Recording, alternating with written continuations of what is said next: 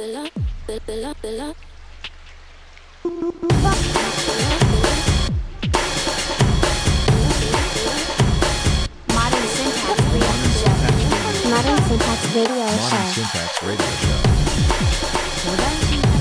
ショーモダンシンタックスレディオショーです。えっとですね、今回は、まあ、映画について語る一人会なんですけれども、えっと、今週いろいろありまして、えっと、その辺もいろいろ喋ってみようかなと思うんですけれども、まずはですね、えっと、私、風邪ひきまして、えっと、コロナじゃないと思うんですよ。風邪だと思うんですよ。で、えっと、鼻水が出て、咳が出て、なんか目の奥が痛くって、頭が若干痛くって、でも熱はないみたいな感じで、で、まあ、寝てれば治るかなっていうぐらいのレベルのやつで、そんなわけで、まあ、多少鼻声になっているかと思いますけれども、まあ、そんな感じで聞いてみてください。続きまして何が起こったかというと、えっ、と、ポッドキャストで録音している時に使っている手話の MV88 っていう非常に高価なマイクがあるんですけれども、これがどっかに行っちゃった。えー、ということで、まあ、いろいろ探したんですけど、見つかんないんで、まあ、そのうち出てくるのかな。で、ポッドキャストを録音するときにマイクは果たして必要なんだろうかといろいろ考えたんですけれども、えというのはですね、iPhone のマイクって結構性能いいんで、まあ僕ぐらいの番組だとあれで十分なんですけれども、まあやっぱりマイクはあった方がいいなということで、まあ値段もね、そんなに高くないんで、えっと、 Zoom の iQ7 ってやつ、これ、これ買いました。で、まあ、それはいい。だけど、えっ、と、これをですね、あの、コントロールするというか、まあ、録音して加工してうんちゃれかんちゃれってやる、えっ、と、スマホ用のアプリがありまして、これがあの、ハンディレコーダーっていうんですけれども、これの使い勝手がいまいち。で、何がいまいちかっていうと、まずですね、えっ、と、録音したファイルの名前が変えられない。えっ、と、日付と時間とうんちゃれかんちゃれっていうフォーマットになるのかな？もしかしたらこれできるかもしれないんだけども、そのできるかもしれないということを感じさせるメニューの作りになっていないので、今んとこわからない。で、まあ、えーファイル名は変えられないってのと、あとあの AirDrop ができないんですよ。なんで、えっ、と iPhone で録音したやつを Mac にエアドロして、 GarageBand で編集するっていう僕のあのスタイルができなくって、で、まあ、あの、iCloud に上げるというやり方になるみたいで、これがちょっと不便だなと。あとはですね、なんかまあいろいろとその録音するメイン画面は割といいんだけども、その他が非常にわかりにくくって、これはなんとかならないのかなと思いつつ、まあ慣れるしかないのかなと思いつつ、まあやってみようかなと思います。これもしかしたら、あの手話の MV88 使ってた時のアプリでも使えるかもしれないんで、えっ、と、それでも試してみようかなと思ってます。はい。続いてですね、えっ、と、何が起こったかというと、えっ、と、Wi-Fi のアクセスポイントの動作が非常に不安定になってきた。えー急に。ということで、えっ、と、ネットにつなげても、バカすからあの途切れちゃうんですね。で、なんで途切れんのかなと思って、まあ、インターネットで、えっ、と、Wi-Fi 古くなると、えー途切れるという、まあ、繋がらなくはないんで、途切れるというような感じで検索してみると、まあ、大体出てくる答えはみんな一緒で、えー Wi-Fi のアクセスポイントは老朽化します。大体寿命は3年から5年です。新しい規格にも対応していないので買い替えましょうっていうのしかなくって、で、あの、個人的に一番知りたいのは、つながっている状態でなんでブチブチ切れるのかっていうのを知りたいわけですよ。で、えっと、一応、勝手な推測をしていると、まあ、多分コンデンサー不良とかで、電圧がなんかこう上がったり下がったりとかして、その電圧がガクンって下がった瞬間に、あの、危機的にその落ちちゃう？落ちちゃったんだけど、また電圧復帰して、また元々通りになるみたいな感じを繰り返しているのかなとかって思ってるんですけれども、えー、そういうことを書いたサイトは全然ないと。えー、インターネットってダメだなとかって思いながら、まあ仕方ないんで、まあ新しいの買ってもいいかなと。っていうのはですね、あのー、私、イーロっていうメッシュネットワークの先駆けのやつを、えー、アメリカでクラウドファンディングやった時に買って、それ使ってたんですけれども、え、そこから約6年。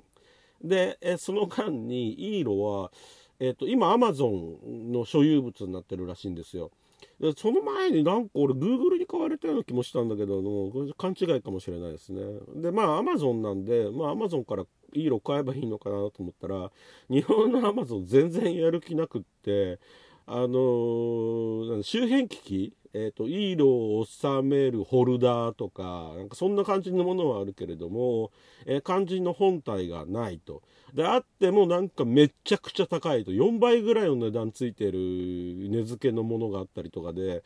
ちょっとこれはいい色買えないなということで、えー、何にしたかというと、えー、TP リンクの XE、え、50いくつ ?70 いくつ？え、ー、と、トライバンドのやつですね。えー、これにしましたと。で、トライバンドのいいところは、えっ、ー、と、普通の2.4ギガと5ギガヘルツの帯域に加えて、6ギガヘルツって帯域持ってて、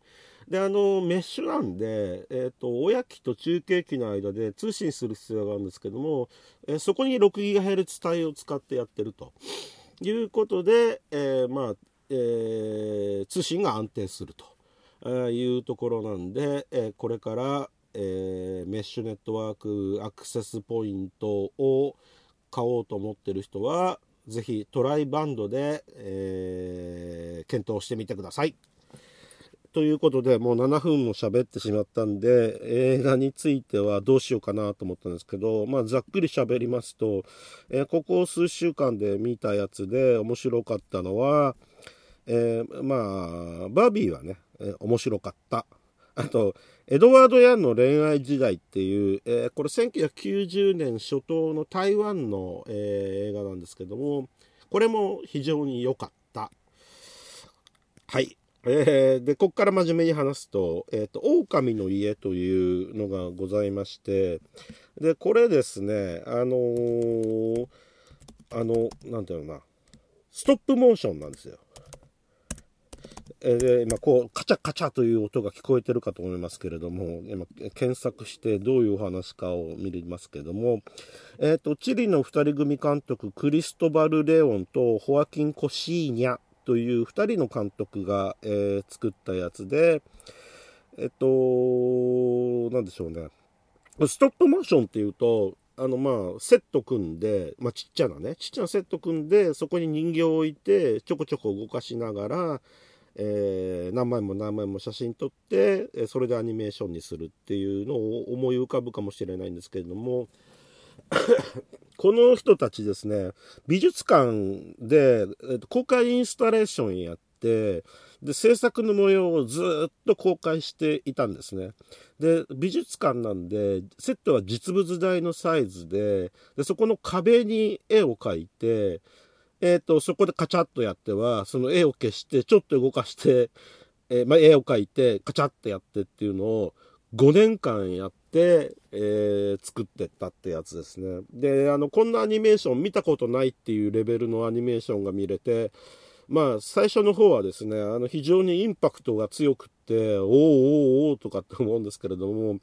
あ、30分も見ると、あの、結構お腹いっぱいになっちゃって、もういいやとかっていう風になっちゃうんで、これはこれでなんか、いたしかゆしだなとかって思いつつも、まあ、あの、見たことないアニメーションが見れるということで、おすすめしたいのですが、えっ、と、これですね、あの、上映している映画館が非常に少なくって、東京でもあの、イメージフォーラムでしかやってないんですね。で、まあ、人気が出ると、そのうちいろんなところでやるようになるかもしれないんですけれども、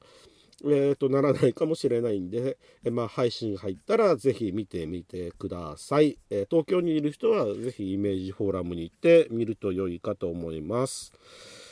はい、えー、続いてはですね、クライム・オブ・ザ・フューチャーという、これデイビッド・クローネンバーグが、えー、監督した久しぶりの作品なんですけれども、えー、っと、まあ、これ好き嫌いはあると思うんですよ。まあ、基本的にクローネンバーグの映画好き嫌いはあると思うんですけど、私は大好き。で、あの、まあ、クローネンバーグ80歳になったんで、どうかなと思ったんだけど、全然衰えないし、もうなんかむしろこう、尖ってるっていうか、エネルギーに満ち溢れてるというか、まあ、なんでしょうね。脚本もいいし、扱っているテーマもいいし、俳優もいいし、小道具もいいし、で、ちゃんと、えーと、現在の社会の問題を取り扱いつつも基本的には僕そんなのあんまり興味ないんだよねっていう感じで、えー、独自の世界を繰り広げているところなんかがとっても素敵でした。えー、であの、これですねあの手術のシーンをえーと、パフォーマンスアートとして一般に公開するっていうことで、えー、お金もらってる仕事をしている人が主人公なんで、その手術のシーンとか、まあ、血が出てきたりだとか、なんとかっていうのが苦手な人は絶対に無理だと思いますけれども、えー、私はあの全然そういうのは平気なんで、おーとかって思いながら見ていました。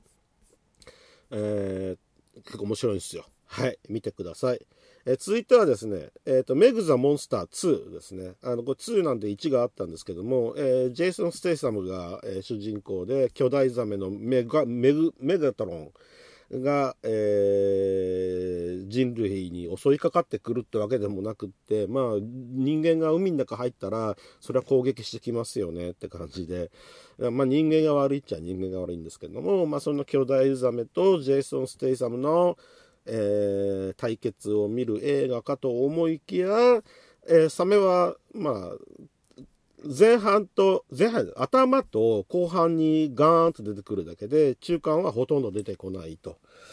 で、えっ、ー、と、これですね、多分中国の資本が入っていて作られてると思うんですけども、そんなわけで、えー、まあ、中国に忖度した演出だとか、えー、お話の展開なんかがありまして、えそこが非常に冷めてしまうし、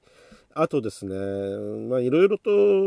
ご都合主義というか、いやいやそんなことありえないでしょっていうようなシーンも多々あり、え見てて困っちゃうんですけれども、まあ頭を使わずに、えー、ジェイソンかっこいいっていう感じで見てると楽しめる、えー、エンターテインメント映画になっているのではないでしょうか。まあ、見てて悪くはないです。えー、引っかかるんですけどね。まあ、という感じで、え、3本、えー、ご紹介しました。えー、それでは、また。